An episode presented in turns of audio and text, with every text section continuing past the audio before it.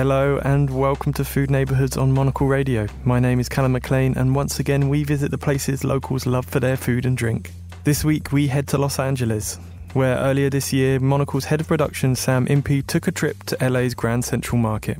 Shown around by the market's creative director, Erin Mavian, we get a small glimpse of what the market has to offer. Let's take a listen.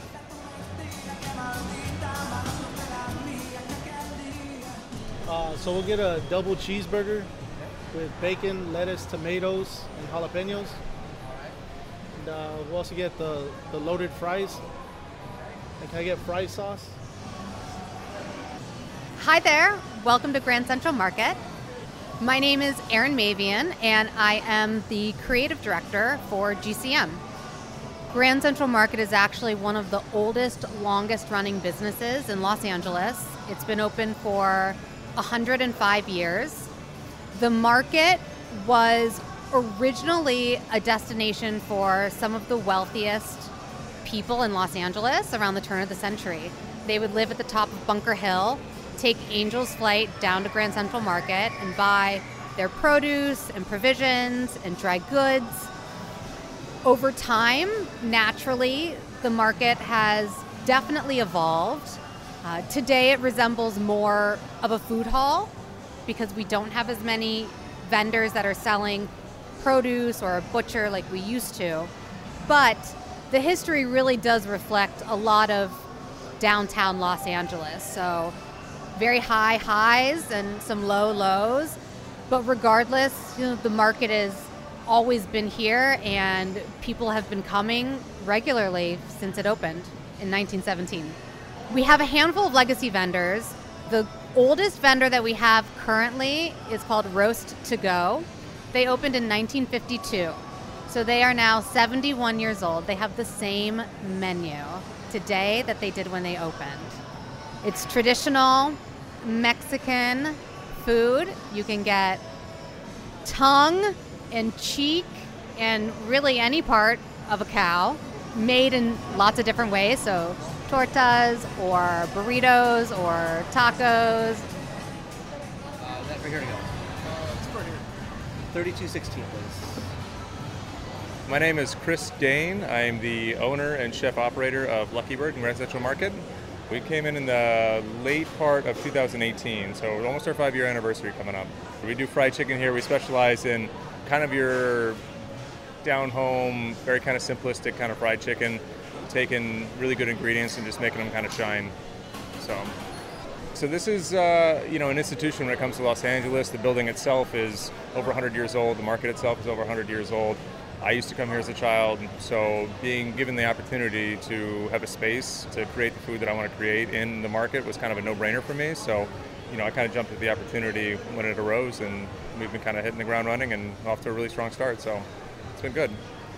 I think our best sellers are probably our sandwiches, but we do have pressure fryers back here, which is something a little bit unique when it comes to fried chicken. So we do specialize in bone-in chicken as well. You really can't go wrong with the menu. We kept it small because we want to make sure that everything we serve is uh, the utmost quality and utterly delicious. So you really can't go wrong. You can get bone-in chicken, chicken and waffles, chicken sandwiches, or biscuits are great. So take a stab in the dark, and I think you're going to do pretty well.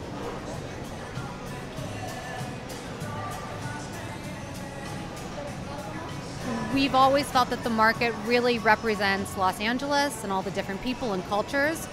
So when it comes time to either replace a vendor or we find a space that we can carve out to create another space to have a vendor, typically we're looking for someone who has an amazing story, ties or connection to Los Angeles. They are passionate about what they do. We also try to limit the concept so there isn't a lot of overlap. Granted, we have a lot of tacos, but that's normal because it is Los Angeles.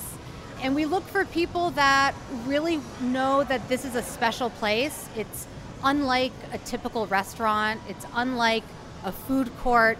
There are a lot of obstacles and elements that come with operating a restaurant here. So we do look for people who have that grit and understanding and ultimately are, are excited and have something delicious that they want to cook and, and feed to people of LA and other places that visit.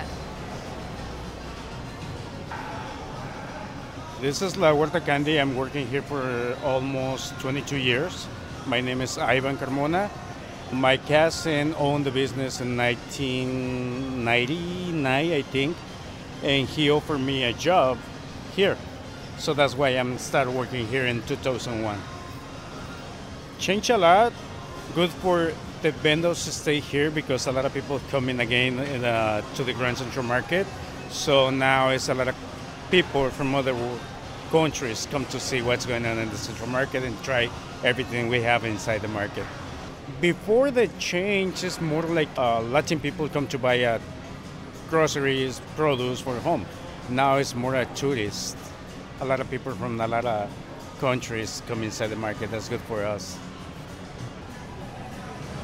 A lot of people talk about food halls and food courts and what's trendy and cool and bringing in new concepts and hipster this and hipster that and you know what makes Grand Central Market so unique is that it, it's one of the few places in Los Angeles where you can go and see every demographic represented, every age, every shape, every color, every size. And there's nothing we love more than seeing someone come with their children or their grandchildren and sharing a story of when they were young and their grandparents or parents brought them here. So it's multi generational too. My name's Nicole Rucker, and I'm the founder of Fat and Flour Bakery. Fat and Flour is a cookie and pie shop. It's named Fat and Flour because that's the basis of everything that we make. Right now, our biggest sellers happen to be the bourbon chocolate pecan cookie, which is a vegan cookie. Surprisingly, it's very popular. And then we're really known for pie, specifically key lime pie is the top seller always, but we have seasonal fruit pies as well that garner a lot of praise. Grand Central Market approached me several years ago to open something here, and I wasn't ready at that point.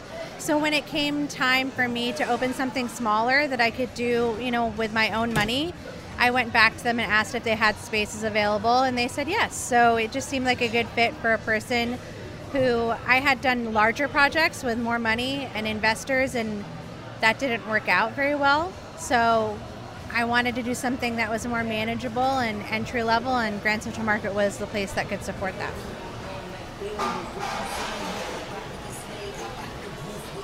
So I'm not supposed to play favorites, but for Monocle I can. One of my current favorites is Sari Sari, Filipino, and rice bowls. And the owner she actually has a background in fine dining and pastries, but she's from the Philippines, so she was inspired to open her own location here.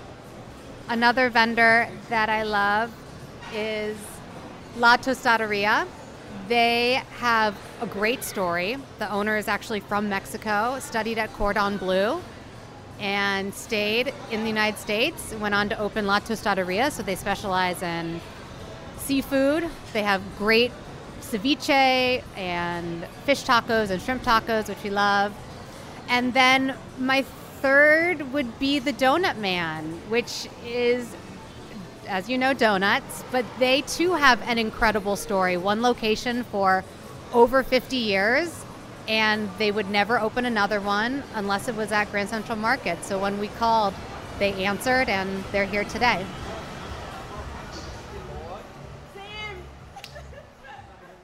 Erin Mavian there, and thanks to Sam Impey for that report.